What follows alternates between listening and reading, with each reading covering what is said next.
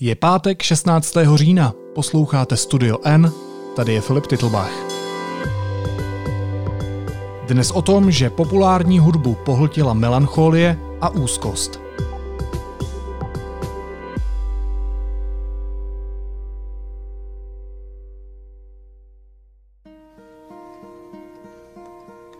Hello, darkness, my old friend. Hudba má velkou sílu probouzet v nás emoce, ukazovat nám ty dosud nepoznané nebo nás učit empatii. Co když je ale celý hudební průmysl po dekády zahalený v melancholii? Hudební publicisté Karel Veselý a Miloš Hroch sepsali knihu, která se snaží odpovědět na otázku, proč zní populární hudba tak smutně. Kniha se jmenuje Všechny kočky jsou šedé, což je zároveň název skladby od kapely The Cure. Ahoj kluci. Čau. Ahoj, ahoj.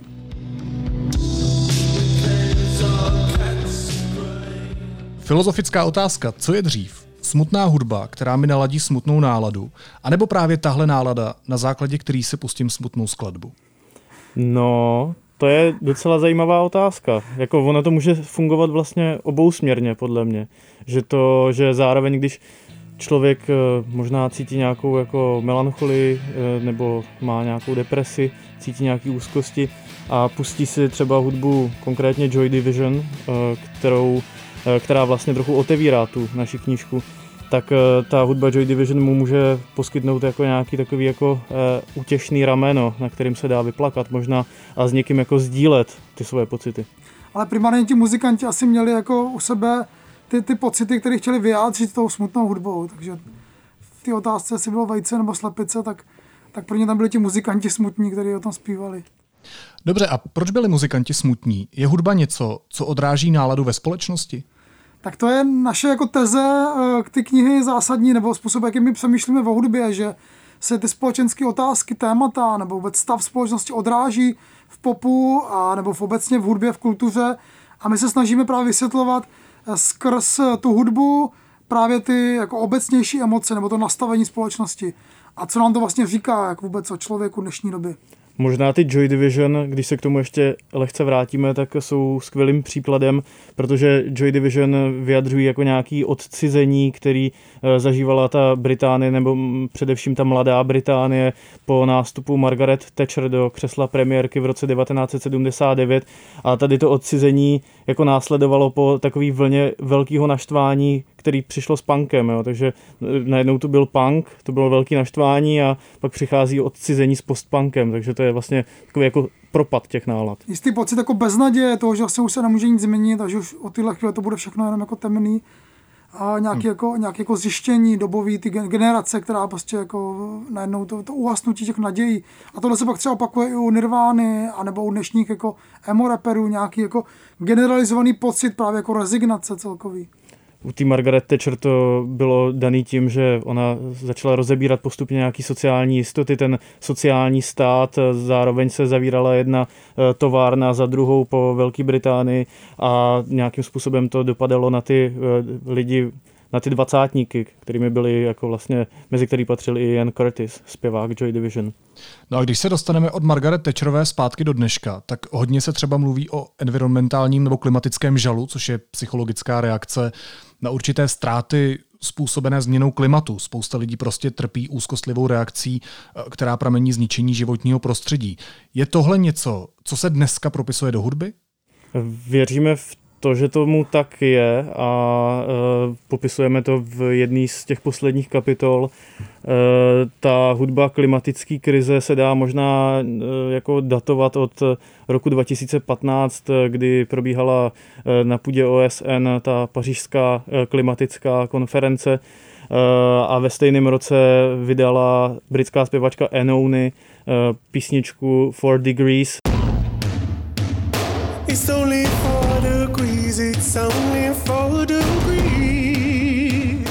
na té konferenci se domluvilo to, že aby eh, nás čekala nějaká udržitelná budoucnost, tak globální oteplování nesmí překročit 2 stupně a eh, právě Enouny už zpívalo o těch čtyřech stupních, kdy nastanou ty nezvratitelné změny.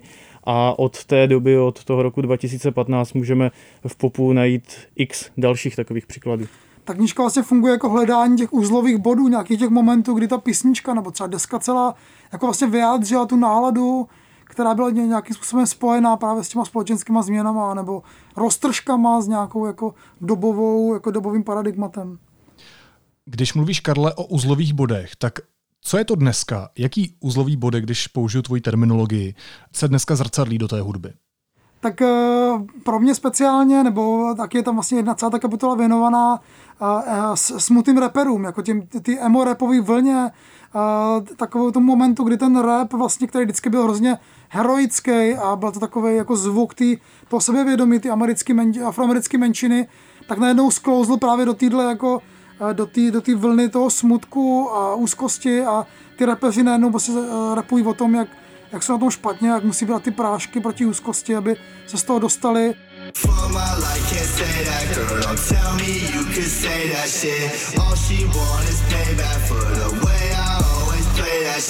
Což je jako pro někoho, kdo třeba sleduje hip-hop dlouhodobě, jako, jako já, tak je to takový jako velmi jako divný moment, který ale zároveň něco jako říká obecnějšího, když se to člověk jako vysvětlí z odstupu, takže třeba jako nějaký, nějaký jako hity uh, Lil Uzi Verta nebo Drakea, které jsou právě jako o tom, že jsou teda smutní a že, že jako není žádná naděje v tom světě už. A když to jako vychází z těch úst těch reperů, který člověk jako zná v tom kontextu trošku jinak, tak, tak je to hodně jako zvláštní a v něčem jako zásadní pro tu, pro tu přemýšlení o hudbě.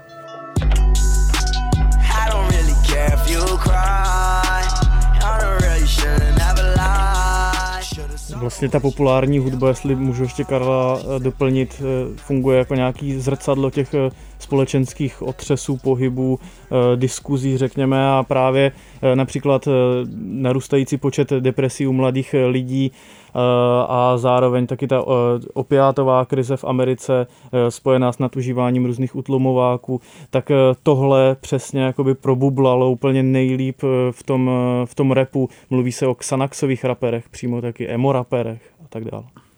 A co globální politika? Nárůst extremismu, populismu, máme za sebou finanční krizi, migrační krizi. To jsou přece témata, která globálně ovlivňují celý svět.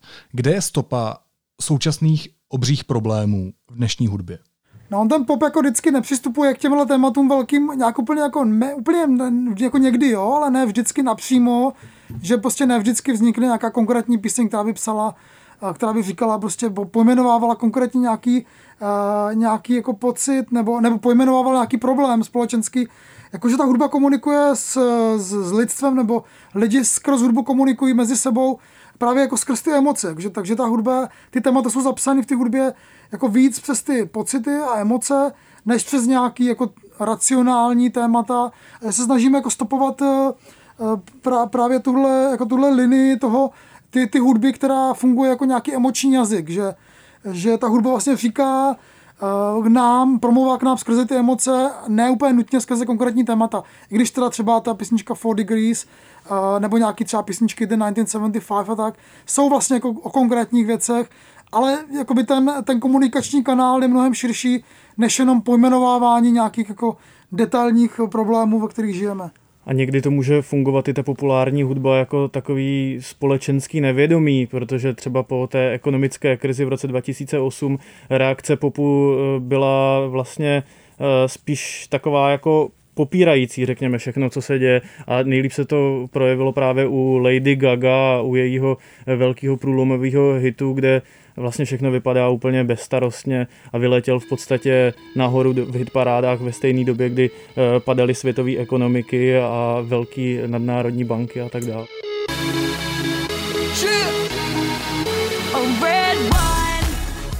A je to vlastně vidět i dneska v dnešním popu, kdy jako svět vlastně má jako jednoznačně velký problém s pandemí a v hitparádách prostě jede jako disco, který jako odvazuje, odkazuje na osmdesátky, na hedonismus, na takovou tu dobu, kdy všechno vypadalo skvěle a jako bavili jsme se a jako lidi vlastně jako skrz to nějakým způsobem možná jako odvracejí, uh, popírají ty problémy v té v emoční rovině, naopak se snaží prostě to jako vytěsnit tím, tím to radostnou hudbou, která v těch parádách vítězí dneska. Proč je podle vás důležitý ten nárůst smutku v populární hudbě sledovat? tak je to nějaký obecnější symptom uh, jako společnosti nebo civilizace, možná když takhle mluvíme v těch úplně nejobecnějších termínech, uh, smutek jako z toho psychologického hlediska vůbec je uh, něco, co nám má říct, že něco je špatně, jo? Že, že jako psychologickém nastavení člověka je to nějaká jako reakce toho ty mysli na, na, na, to, na to přijímání těch podmětů z vnějšku a, má, má, nám to jako, jako zablikat ta, ta kontrolka, že jako něco by se mělo změnit, něco by mělo být špatně. A proto možná ta hudba jako funguje v tomhle jako takový ten pomyslný kanárek v tom, v tom dole, kdy jako říká, je tady nějaký problém, tady se jako by se mělo rozblikat ty, ty jako alert signály, že, že bychom měli něco změnit. A zároveň ty emoce byly v té populární hudbě docela tradičně nějakým způsobem držený na úzdě, ať už to byly ty šéfové velkých nahrávacích společností, který to nějakým způsobem korigovali. Ale v současnosti, kdy ta hudba se dá jednoduchým způsobem sdílet přes Soundcloudy a různé uh, streamovací platformy, přes internetové uh, úložiště a takovýhle, tak uh, lidé už nepotřebují ty, ne, nepotřebují ty prostředníky nějaký a můžou ty jako svoje emoce, ať už jsou to sebe depresivnější stavy, sdílet skrze tu hudbu prostě jako jedním klikem a přímo k tomu posluchači. To znamená, že už ty emoce nejsou pod žádným dohledem, řekněme. Dobře, ale není tohle ve výsledku pozitivní zpráva? Není to prostě tím, že teda hudba je svobodnější ve vyjadřování emocí a to je ta příčina? To, to určitě. Je, to je, to, pardon, ale to je jako rozhodně to, uh, rozhodně je to pozitivní zpráva, protože čím víc se mluví třeba o duševních problémech, uh, sdílejí to velký popový hvězdy, velký osobnosti populární kultury, tak, uh, tak to je vlastně jako dobrá zpráva, musíme říct jako vlastně část ty knihy je věnovaná proměně maskulinity vůbec schopnosti mužů, teď teda konkrétně hudebníků, jako vyjadřovat některé emoce, protože jako muži dlouhodobě byli v nějakém jako vězení emočním, že jako nesměli některé věci mluvit na veřejnosti, protože se to neslušelo, bylo to něco, co bylo považované za zženštilý nebo, sl, nebo důkaz slabosti toho, toho jednotlivce. A díky tomu, že teď teda jako pop nám ukázal tu možnost, že teda muži můžou mluvit o emocích a že je to vlastně jako povolená věc, když teda to slovo použijem povolená, eh, než by to zase zakazovali nějaký zákony, ale spíš bylo nějaký jako stereotypy, že prostě muž nemá mít emoce, že muž je ten racionální, ta racionální bytost, ten silný, silný jedinec, který jako ze všeho jako vybruslí právě tou svojí chladností a, a racionalitou. A teď jako najednou, a to samozřejmě přinášelo to spoustu problémů, eh, nemusíme si nemusíme říkat jaký. A teď teda jako vlastně konečně ty muzikanti, ti muži vlastně jako můžou můžou říct prostě, jo, já jsem smutný, tyhle věci jsou na mě moc a, a jako ta, ta svoboda mluvit o těch jako psychických problémech je podle mě jako jeden z těch kladných momentů. Samozřejmě záporný je třeba to, že eh, těch emocí využívají populisti, nebo že jako s emocemi dneska velmi dobře dokážou pracovat jako se strachem. Média, se strachem, jo? Že, že vlastně se na ty vlně toho emočního jako ty, ty velké emoční vlně, těch možností pracovat s emocema svezli právě jako, jako lidi, kteří který to jako zneužili v vozovkách, eh, protože jako dokážou jako vychytat ten strach těch lidí a, a pracovat s ním a potom na základě něho jako vylíct v politických žebříčcích nahoru. Ale třeba podle mě ještě i vlastně ta pozitivní, mm, ten pozitivní aspekt toho, že v populární hudbě jsou mnohem víc cítit nějaké jako emoce i depresivní stavy, tak eh, že mohou fungovat i jako taková, jako řekněme, poradna nebo možná i učebnice psychologie, emoce, eh, učebnice eh, nějakých těchto jako... Taková skupinová terapie hudební.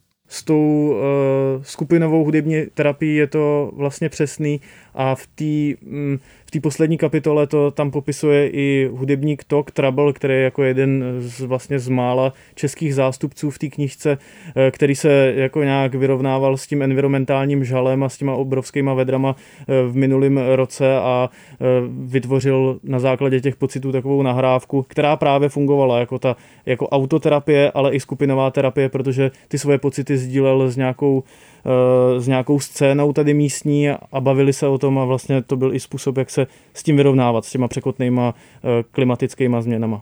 Možná ještě taková drobná niance, ale podle mě zásadní, když probíráme duševní problémy.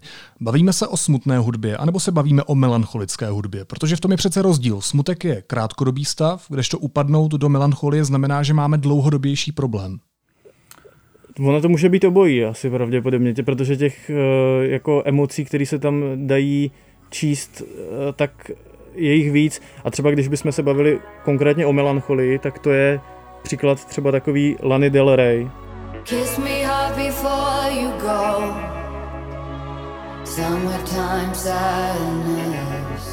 Ta je třeba v té hudbě ty předchozí desky, tam bylo vidět, že tam je jako nějaká melancholie, toužení prostě třeba po 50. letech v Americe, což byla taková jako prosluněná éra, nebo takový to, jako k čemu se ten mýtus Eh, té dokonalé Ameriky s eh, dokonale posekaným trávníkem a modrou oblohou a, a jako, jako bylo, bylo, tam cítit jako nějaký jako pouto, který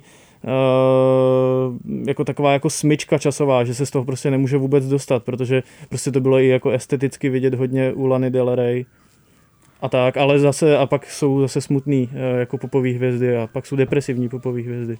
Ono, ono to je mix těch emocí, si myslím ta melancholie má jako velmi specifickou historii eh, i v rámci třeba jako umění, eh, eh, patří k ní takový jako trošku jako užívání si toho smutku, taková jako, jako trošku estétství, což je něco, co taky vlastně tam jako probíráme, snažíme se jako zjistit, jestli to, jestli to je nebo není něco, co jako se dá jako nějak využít nebo nevyužít pro jako praxi toho, protože pro nás vždycky je důležité jako říct, že ten smutek by měl být jenom jako jedna první fáze toho, to, to, ty sebediagnózy nebo diagnózy toho konkrétního člověka.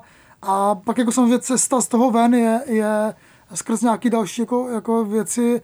I v té i v hudbě to tak vždycky bylo, že jako byla vždycky fáze smutku a potom byla fáze naštvání, která vlastně jako měla jako naznačit nebo ukázat nějaký jako konkrétní řešení těch problémů. Že? To, to jsou jako ty, ty, ty fáze toho, těch psychických jako postupů mentálních jsou jako daný a teď máme ale zároveň pocit, že už vlastně jako žádná fáze naštvání nepřichází, že, že jako ta fáze smutku už je vlastně ta poslední, a, nebo, a, a ty muzikanti se jako převalují v té v ty melancholii a jako už vlastně ani dál nikam jako, už nemají sílu nebo nechtějí jít dál. Ale ta melancholie, jako existují z ní cesty ven a to je třeba odstřižení se od toho jako uh, touženého objektu nebo ztraceného objektu, ať už je to jako milovaná osoba nebo já nevím, jako prohraná revoluce třeba, co se mluví zase třeba o levici, že se uh, utápí možná tady v téhle uh, melancholii po revoluci. Když se Karle mluvil o vybírání se smutné hudby a vlastně takovém estétství a užívání si, tak já jsem třeba člověk, který si záměrně vybírá depresivní hudbu. Myslím, že to začalo někdy v pubertě, když jsem byl takový jak to říct, okresní emo, nosil jsem černý oblečení, placky, měl jsem ofinu, poslouchal jsem My Chemical Romance, Panic at the Disco a další podobné skupiny a zpíval jsem si, že nejsem v pohodě. I'm not okay.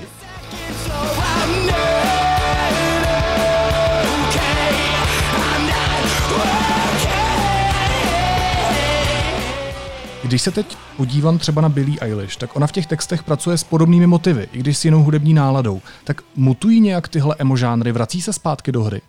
A určitě to je jeden z těch jako velkých jako, jako změn nebo motivů toho, že dneska vlastně jako to, to, to, to ta, pří, ta přípona emo se dá jako přijat k, vlastně k čemukoliv, jakýmukoliv žánru, který člověk má nebo, nebo zná a zjistí, že to reálně existuje, že emo rap, emo country, prostě jako jsou další, další věci eh, tak, takhle jako, jako hozený. Třeba u ty Billie Eilish to je velmi jako zvláštní, Billie Eilish je postava, která je někdo, kdo jako vlastně vyrůstal v těch různých krizích. Ona se narodila v roce 2001 uh, a všechny ty věci, které se děly následně, takže jako teroristický útok, válka proti terorismu, ekonomická krize, uprchlická krize, všechno v tomhle ona jako žila a máme tady člověka, který, nebo jako generaci vlastně celou, která jako navykla žít v té krizi, jako pro ně už vlastně není to slovo krize, nebo ten stav krize nic jako novýho nebo dramatického, jak to třeba bylo pro nás, pro generaci, která byla předtím. A to sebou jako samozřejmě přináší nějaký jako proměny toho, toho vnímání nebo, nebo vlastně jako vůbec jako prožívání světa, který je v té neustálé krizi. A zrovna u, u ty Billy Eilish mám pocit, že tam jako funguje právě ten terapeutický rámec, že ty, že ty, jako ty nejdřív poslouchají právě protože mají pocit, že to je někdo jako, jako oni, že jako s nima sdílí tu, ten, ten generační pocit. Still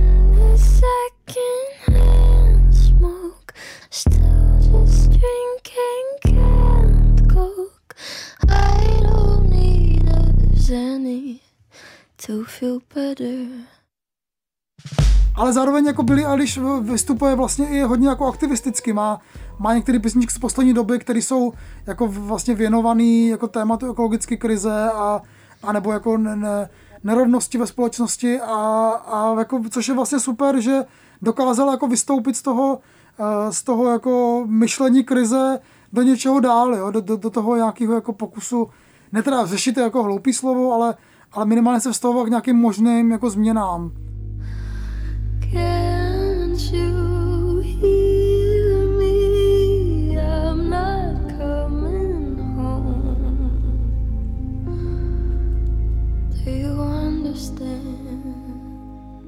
Což je něco, co, co možná ta, ta generace současného popu a úplně to akt- aktuální jako v sobě má uh, kapela The 1975, která, která tak jako vystupuje hodně jako aktivisticky, jakkoliv to třeba zní, zní jako pro naši, jako pro naši generaci už jako trapně nebo, nebo možná jako přehnaně, ale, ale myslím, že to, myslím, že to jako funguje, že ten pop vlastně má i tuhle roli, uh, kromě ty terapeuticky i nějakou jako politickou nebo aktivistickou.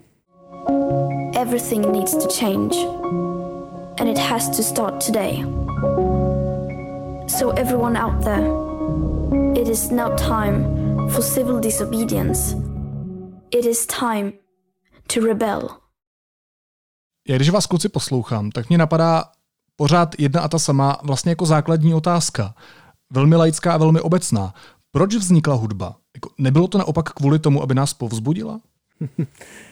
Ta hudba je jako tradičně, nebo ten, jako když budeme se bavit především o té jako populární hudbě, která vznikla prostě po druhé světové válce, že jo, otevřel se s populární hudbou celý nový segment trhu těch jako teenagerů, kterým se má ta populární hudba jako prodávat, tak byla tradičně spojovaná jako s nějakou extází, slastí, s požitkem.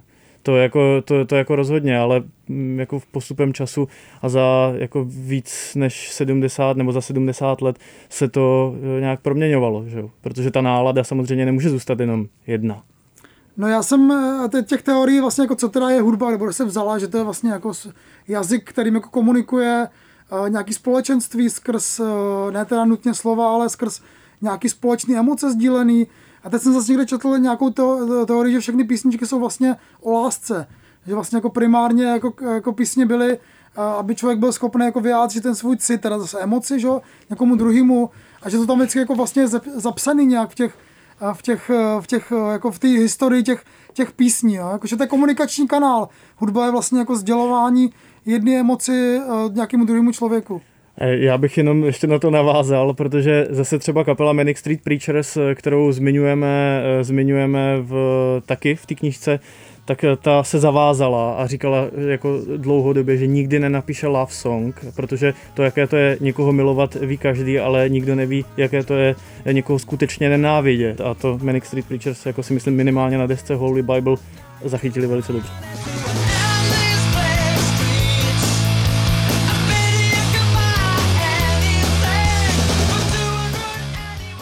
Bavíme se dneska u poslouchání hudby.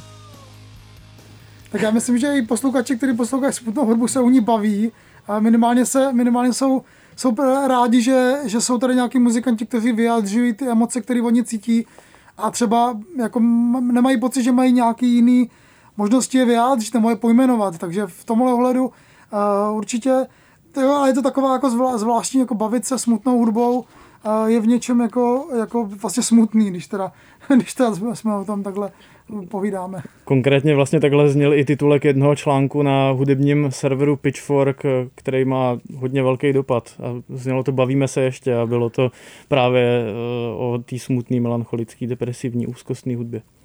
Když se bavíme o té smutné melancholické hudbě, tak pak je tady přece ještě veselá hudba. Když to dám do protikladu s tím, o čem mluvíte vy, tak třeba, já nevím, je tady ABBA, Bonnie M, The Jackson 5, z těch novějších Mika, Vampire Weekend, One Direction, to je všechno přece většinou takový veselý, skákavý pop, který se na žádné té vlně melancholie neveze.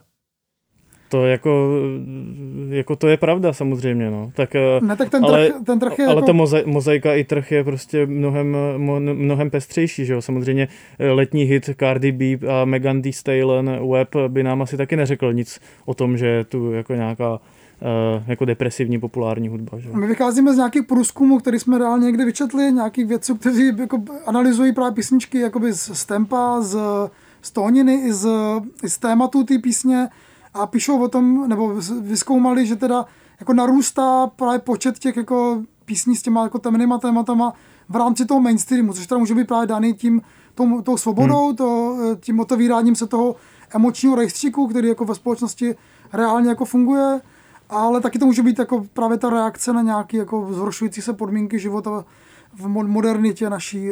Tady asi nemusím dodávat, co to je konkrétně.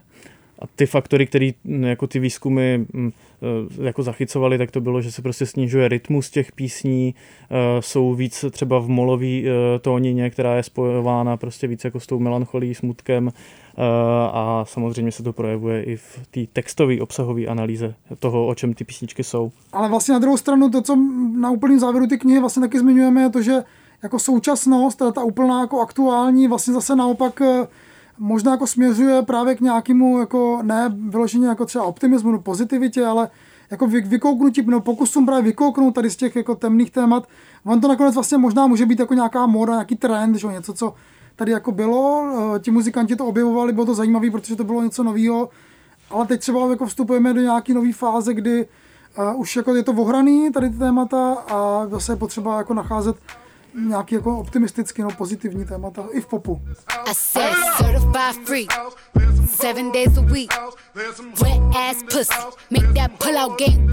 Našli jste v tom nějaké vzorce, když si Miloši říkal, že teď vznikají docela veselé songy, zmiňoval si Cardi B.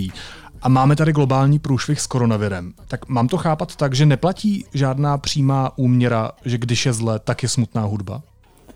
Uh, no, jako ta populární hudba je v nějakém smyslu taky jako manická, řekněme, jako a střídají se eh, tu eh, různý, eh, ty různé nálady. Právě zase teďka třeba nedávno jsem četl analýzu, která se zaměřovala na posledních několik, teďka nevím, jestli šest měsíců. A tam se zase jako zjistilo na základě průzkumu populární hudby, že je ta hudba je najednou trochu veselější, jo, což může být buď to fáze popření, nebo prostě to, o kterým jsme mluvili, jako jak Lady Gaga reagovala na ekonomickou krizi, anebo to může být jednoduše to, že jako lidi najednou potřebují nějakým způsobem povzbudit, ale nebo najít nějakou naději. A tu jsme se vlastně i v té poslední kapitole, aby to nebylo celá ta knížka úplně depresivní, snažili hledat, na, jako třeba na ploše těch posledních pěti let, eh, ať už třeba u zpěvačky Björk a její desky Utopia, která právě se snažila jako povzbudit, povzbudit lidi a posluchače, aby si představili možná třeba nějaký lepší svět a hledali tu svoji utopii. A nebo už zmiňovaní 1975, kteří eh, v jednom roce řekli úplně banální věc ve videoklipu a v písničce, kde vyčítali úplně všechny, eh, všechny problémy dnešního světa od eh, opiátové krize, krize, migrační krize a dalších všech krizí, ale řekli tam něco v referénu hrozně důležitého a to bylo, a vyzní to banálně, ale bylo to něco fakt důležitého podle mě a mě samostat, jako samotně jako posluchači to hrozně pomohlo budu rád, když to dáme. Love it if we made it. Stejně tak se jmenuje ta písnička.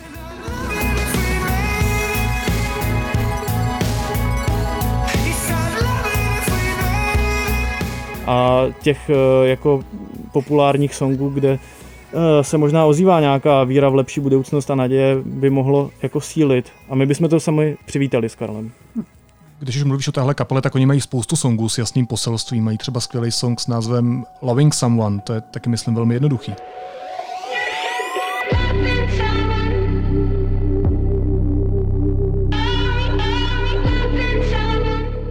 Jak dneska posloucháme hudbu? Podle čeho si ji vybíráme? Je to právě ta nálada, anebo eh, podle alb, podle eh, toho, koho máme rádi a tak dále? No to je velmi zvláštní nebo zajímavý, zajímavý jako fenomén, způsob toho, jak se, jak se posouvá ta distribuce hudby. Uh, jako já jsem vlastně vyrůstal v 90. letech, kdy, kdy byl člověk velice omezený jako možnosti toho, co, k čemu se dostane. Měl rádio, měl pár CDček, pár kamarádů, kteří mu půjčovali CDčka a dneska najednou lidi jsou jako na internetu, mají vlastně celou dispozici kompletní jako diskografii, která byla kdy jako natočená, že to zásadní a můžou si vlastně vybírat. A přijde mi, že už jako se neposlouchá hudba skrz žánry, že už, že už lidi neposlouchají jenom jako buď žánry, nebo nějaký kapely z nějakého zem, nějaký země, nebo, nebo tak, ale jako vlastně jako jedou napříč těma všema směrama a právě ty emoce jsou hrozně důležitý jako ten, jako ten jako vůdčí element toho, co teda si jako poslechneme a vlastně se to odráží v typu playlistu, který hmm. najdeme na, na třeba na Spotify nebo na podobných streamovacích službách, kde když si člověk rozklikne tu první stránku, která mu jako nabízí ty nej, nejvíc basic možností, co poslouchat, tak tam jsou playlisty, které jsou podle nálady, jo? Nebo, nebo podle, jako, jako podle toho, kde se zrovna nacházíme, v jakým jako emočním nastavení a tak. Jsou tam i playlisty třeba pro truchlení, což mě přišlo teda jako vlastně šílený vlastně jak teda na jednu stranu my říkáme, že, že, že můžeme svobodně vyjadřovat ty emoce, tak uh, už u, třeba i u toho Spotify, který je samozřejmě založený na různých algoritmech, je taky možná cítit nějaký, uh, nějaká tendence jako chtít ovládat i ty naše emoce, protože nám to jako najednou předpřipravuje všechny ty playlisty a když doposloucháme playlist uh, pro truchlení, tak najednou nám to nabídne nějaký playlist pro rozveselení se a tak dále, jo. takže tam může být taky jako, jako nějaký problém do budoucna, kterým se třeba zabývá Eh, americká novinářka Liz Pelly v, ve své sérii výborných reportáží pro server Buffler eh, a v jednom článku právě tady to jako tu snahu kontrolovat emoce od těch streamovacích platform, eh, tak popisuje v článku jménem Big Mood Machine, tedy jako nějaká velká mašina nálad. Když mluvíš o automatizovaných playlistech na Spotify, který si na základě algoritmu a toho, co posloucháme, staví playlisty přímo pro nás, tak mně právě přijde, že tam mám defaultně jako asi naklíčovaný playlist pro truchlení. Co tam máte vy? tak my ti, my ti naordinujeme ještě nějakou naději s Karlem potom. Když jsme u té naděje, poslední otázka. Co bude s hudbou dál? Dá se to vůbec předvídat? No, tak to, kdybych to věděl asi, tak možná investuju do nějaké jako nahrávací společnosti. A, tak ta hudba se, ta hudba se hodně jako uh, rozvětvuje, ty, ty, to, to, co sledujeme poslední roky, je spíš jako, že to roste do šířky, než jako do, tlou, do, do výšky, jakože už vlastně jako nej, nejsou žádný jako globální supervizi, které by jako pro, probrali úplně všechno, pobrali všechny ty, všechny ty posluchače, ale naopak jsou takový malý ložiska. A více, to, více to šíří jakoby do, do stran, do těch regionálních, jakože, jakože vlastně to, co jsme viděli, tu poslední obrovskou vlnu třeba latinopopu, tak to bylo hrozně zvláštní, jako, že najednou západní západní pop ovládli jako muzikanti právě z Latinské Ameriky, nebo z Koreji, teď já jsem teďka se díval na dokumentu Blackpink, což je úplně skvělý, že vlastně najednou na západě hrozně jedou prostě jako korejský kapely, BTS a tak. A jakože, jakože možná, možná ten uh, globální pop se bude ještě víc, a to slovo rozmělňovat je špatný, je spíš jako košatět, to je možná lepší hmm. slovo.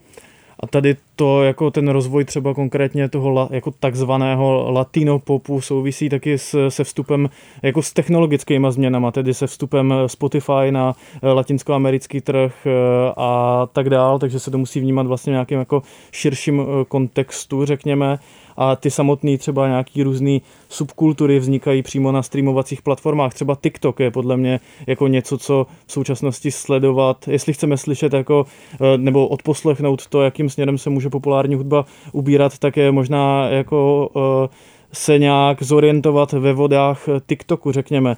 A myslím si, že právě to, jak říká Karel, že ta hudba se jako nějak jako rozšiřuje, populární, košatí, tak uh, už možná ne, nezaznamenáme třeba uh, jako vznik nějakých nových žánrů, řekněme, nebo možná ta, ten progres v hudbě už není definovaný jenom tím, jestli vznikne nějaký nový žánr, ale rozšiřuje se rejstřík toho, kdo může tu hud, populární hudbu jako, jako rejstřík hlasů, který můžou mít, eh, eh, který můžou být slyšet v té populární hudbě. To znamená, že už to není jenom o nových žánrech, ale taky třeba o nových genrech, jako, kterými se dá vyprávět ta populární hudba a popisovat nějaká jako zkušenost. Hosty dnešní epizody byli hudební publicisté Karel Veselý a Miloš Hroch. Kluci, moc vám děkuju. Taky děkujem. Díky za pozvání, ahoj. Ahoj. Ahoj. Pokud máte rádi Studio N, pokud nás rádi posloucháte, tak budeme moc vděční, když nám dáte svůj hlas v křišťálové lupě v kategorii Podcast roku. Anketu najdete na webu křišťálová.lupa.cz. Moc děkujeme.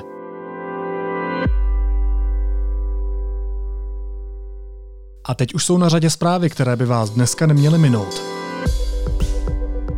Národní centrála proti organizovanému zločinu provádí rozsáhlý zásah ve fotbalovém prostředí. Pozatýkala 19 lidí, včetně místopředsedy fotbalové asociace České republiky Romana Berbra a obvinila je z různých trestných činů. Pražská vrchní státní zástupkyně Lenka Bradáčová řekla deníku N, že se případ týká ovlivňování zápasů. Devět krajů České republiky je v nejhorším červeném stupni rizika nákazy koronavirem. Ve druhém jsou po dnešní aktualizaci tzv. semaforu Plzeňský, Ústecký, Liberecký, Olomoucký kraj a Vysočina. Aplikace e-rouška bude od konce října fungovat i přeshraničně v Evropské unii. Podle dnešních informací ministerstva zdravotnictví si aplikaci zatím aktivovalo víc než 1 milion a 100 tisíc lidí. Státní maturitní testy budou od jara hodnoceny procenty místo známek. Hodnotit se budou jen slovy uspěl či neuspěl podle procenta zvládnutých úkolů. Ministrně financí Alena Šilerová uvedla, že ve vládě navrhne odložení všech čtyř vln EET do roku 2023. EET je aktuálně kvůli dopadům šíření koronaviru pro všechna odvětví přerušena do konce letošního roku a praští hygienici trasující kontakty pozitivně testovaných na COVID-19 apelují, aby lidé věnovali pozornost příchozím hovorům. Ve středu se na poprvé dovolili jen polovině potenciálně nakažených.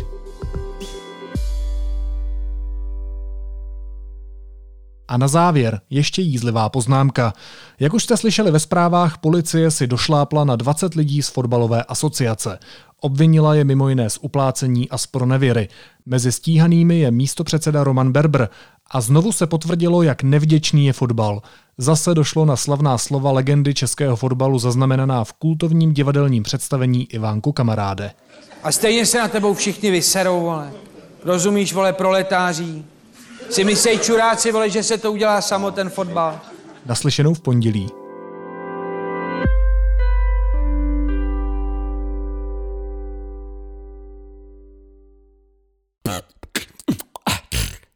Chceme, aby braníkem opět znělo bravo. bravo. Akrobaté Losers Cirque Company vás zvou na svou novou domácí scénu v bývalém branickém divadle. Čekají vás šílené akrobatické triky, popírající gravitační zákony, taneční představení, skvělé koncerty i štědrý program pro děti. www.divadlobravo.cz